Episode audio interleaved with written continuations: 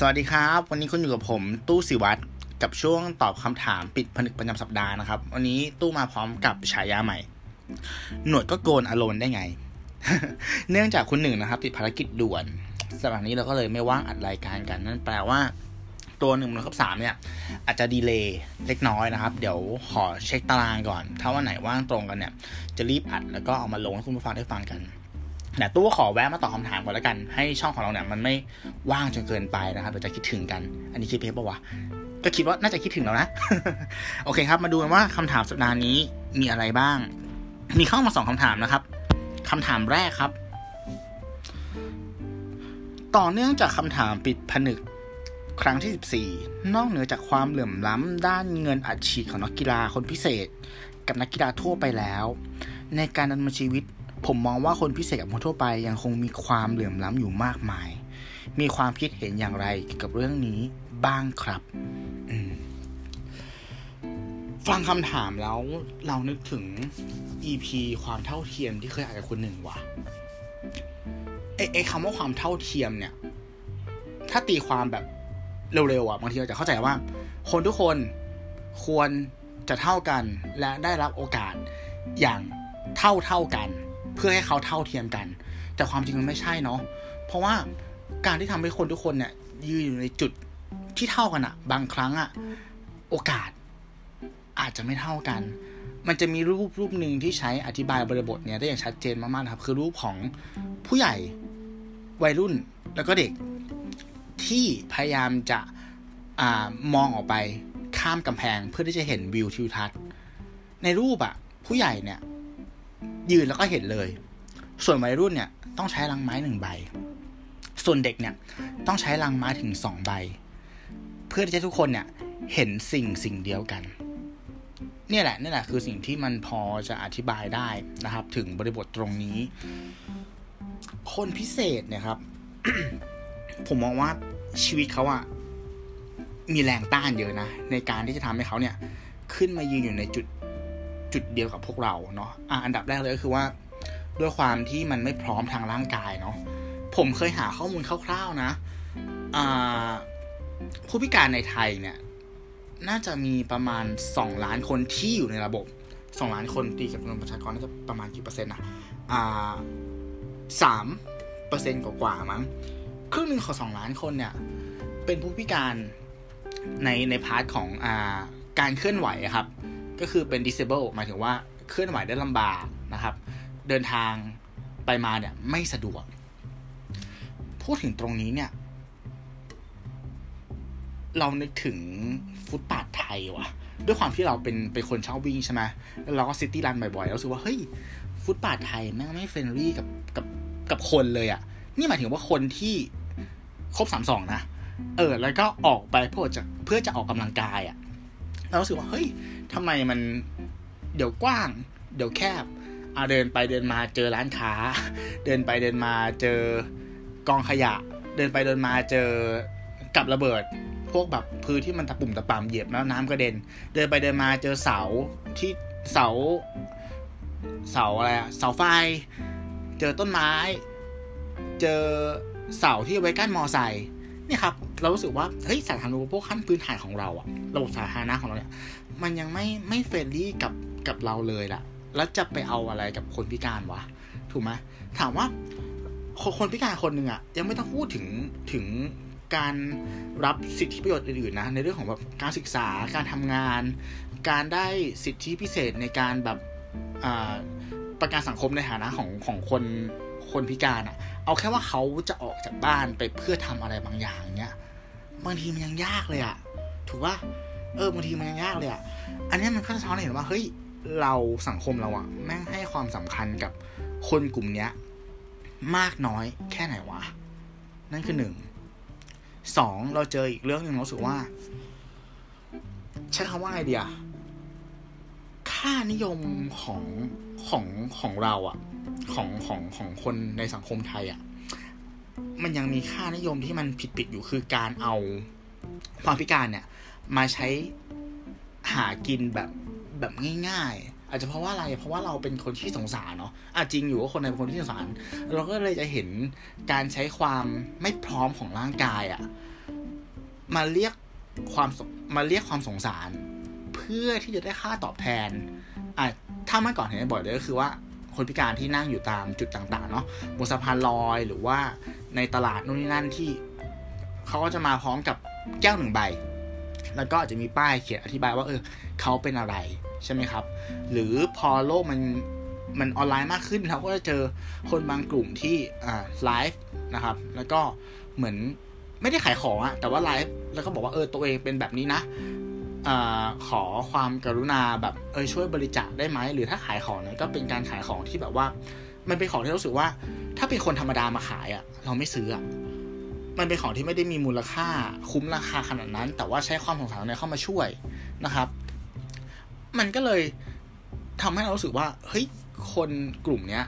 บางทีถูกทรีตเป็นเป็นประชาชนอีกชั้นหนึ่งอะที่อยู่ต่ำกว่าเราอะซึ่งมันมันไม่โอเคอะแต่ถ้ามองกลับเข้าไปในปัญหาทีนึงอะ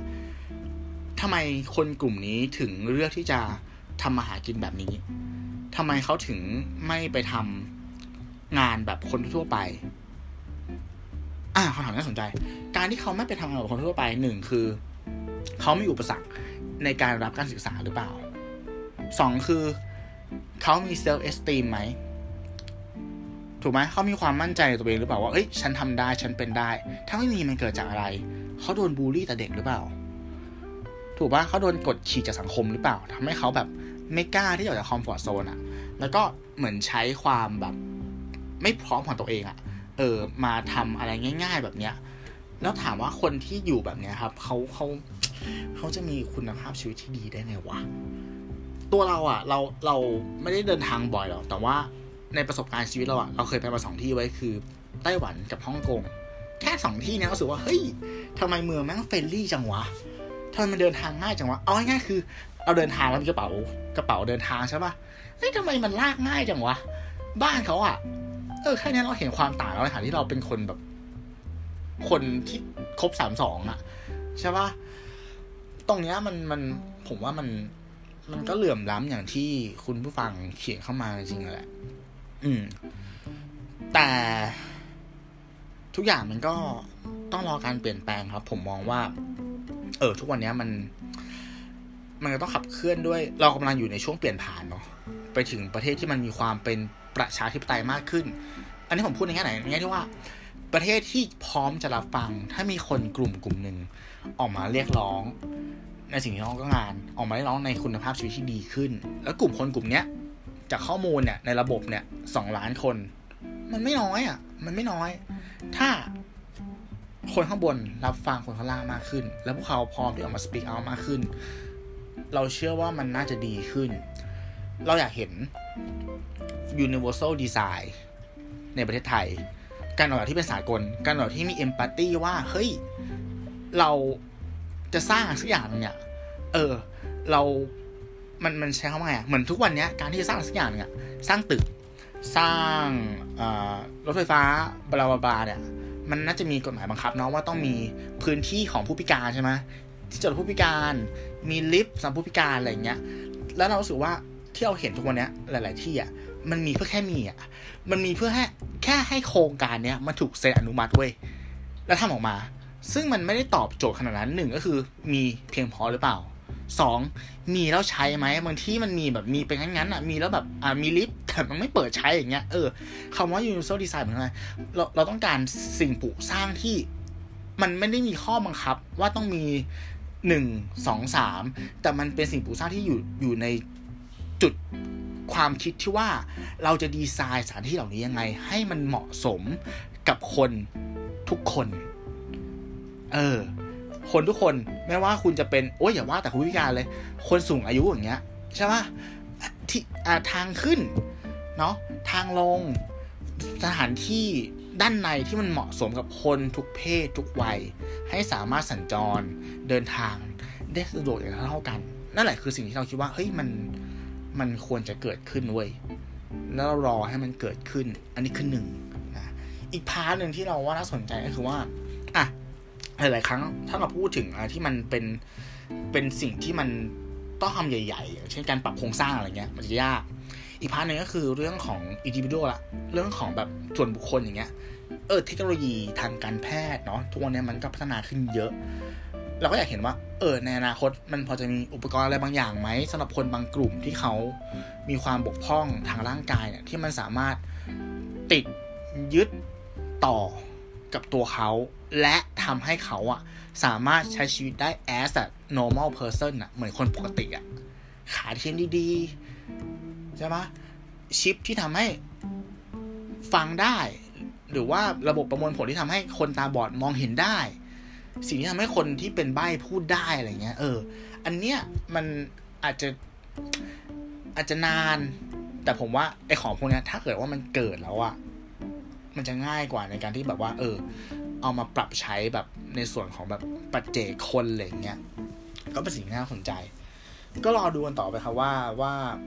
เรื่องพวกนี้มันจะเกิดขึ้นได้เร็วแค่ไหนในประเทศของเรานะครับ โอเค มาถึงขนาดที่สองครับ กาแฟ โอ้ถามถึงกาแฟ กาแฟที่ดีคืออะไรครับ ต้องเป็นกาแฟแพงๆ ชงแปลกๆ หรือเปล่า กาแฟที่ดีเนี่ย ถ้าผมแฮปปี้กับกาแฟของร้านสะดวกซื้ออะมันยังเป็นกาแฟที่ดีอยู่หรือเปล่า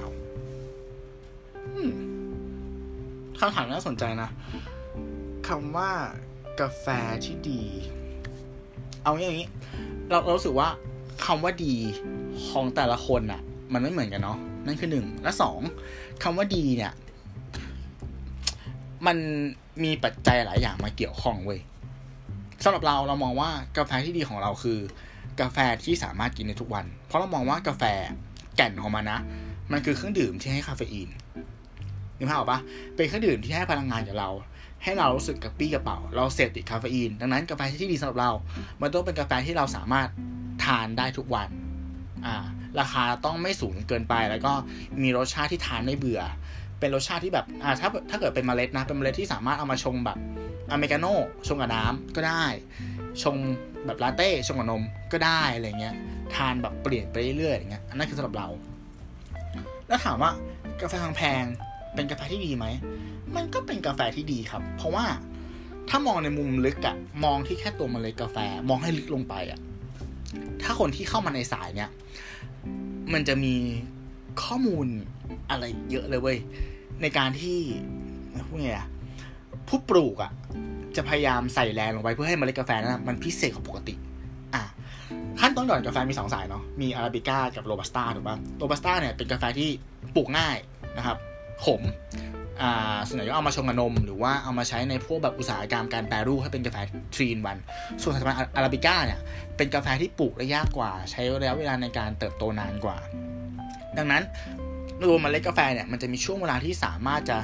ค่อยๆ เติบโตแล้วก็กักเก็บรสชาติอะในตัวเมล็ดได้เยอะ อันนี้มันก็คือลูกเล่นของปัจจุบันที่คนเนี่ยจะใช้วิธีการปลูกนะครับ วิธีการเก็บเกี่ยวแล้วก็เอามาแปรรูปเนี่ยในรูปแบบต่างๆ เพื่อให้มันมีรสชาติที่มันซับซ้อนมากๆ แล้วพอคนให้ค่ากับเรื่องเนี้ยมันก็มันก็มันก็ว้าวอะหมายถึงว่าการที่เราจ่าย เงินสามสี่ร้อยอย่างเงี้ยให้กับกาแฟแก้วหนึ่งที่แบบ เฮ้ย ครั้งหนึ่งมันต้องกินให้ได้ แล้วเราได้รับในรสชาติที่แบบ โหทำได้ไงวะ แค่เมล็ดกาแฟทำไมมันถึงมีรสชาติซับซ้อนในขนาดนี้ทำไมเรากินแล้วรู้สึกว่า มันมีกลิ่นเหมือน เหมือนทุ่งลาเวนเดอร์ มันมีรสชาติแบบ fruity fruity มีรสชาติผลไม้ พอ พอ พอจะจบแล้วเจอ after taste แปลกๆอะไรเงี้ย เออ มัน มันก็เป็น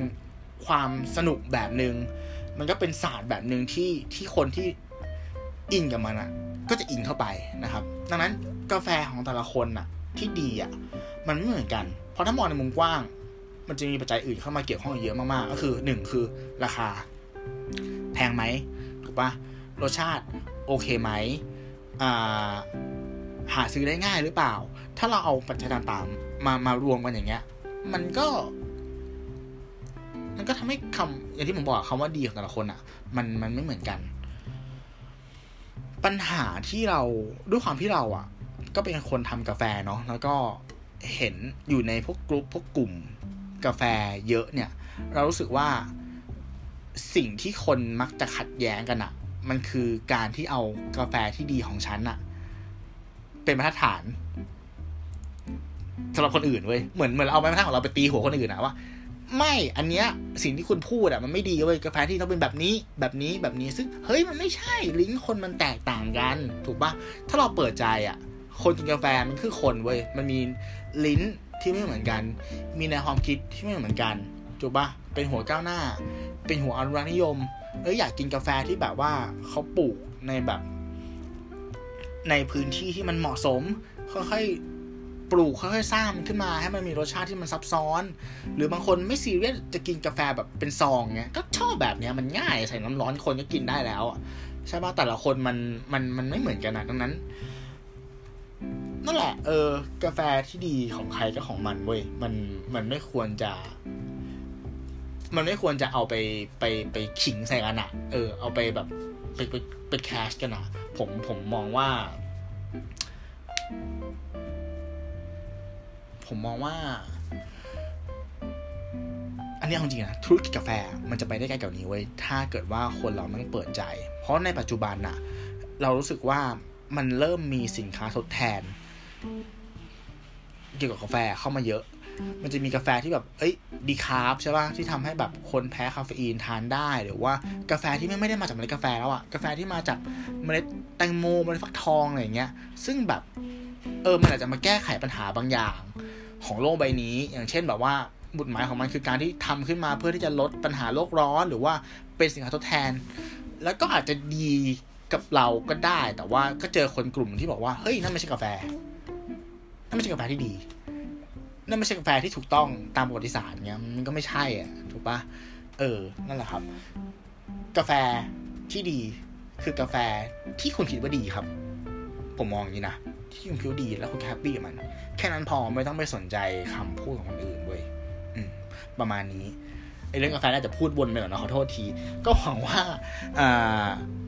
คำตอบของคำถามนะครับ จะเป็นประโยชน์กับคุณผู้ฟังเนี่ย ไม่มากก็น้อยนะครับ ส่วน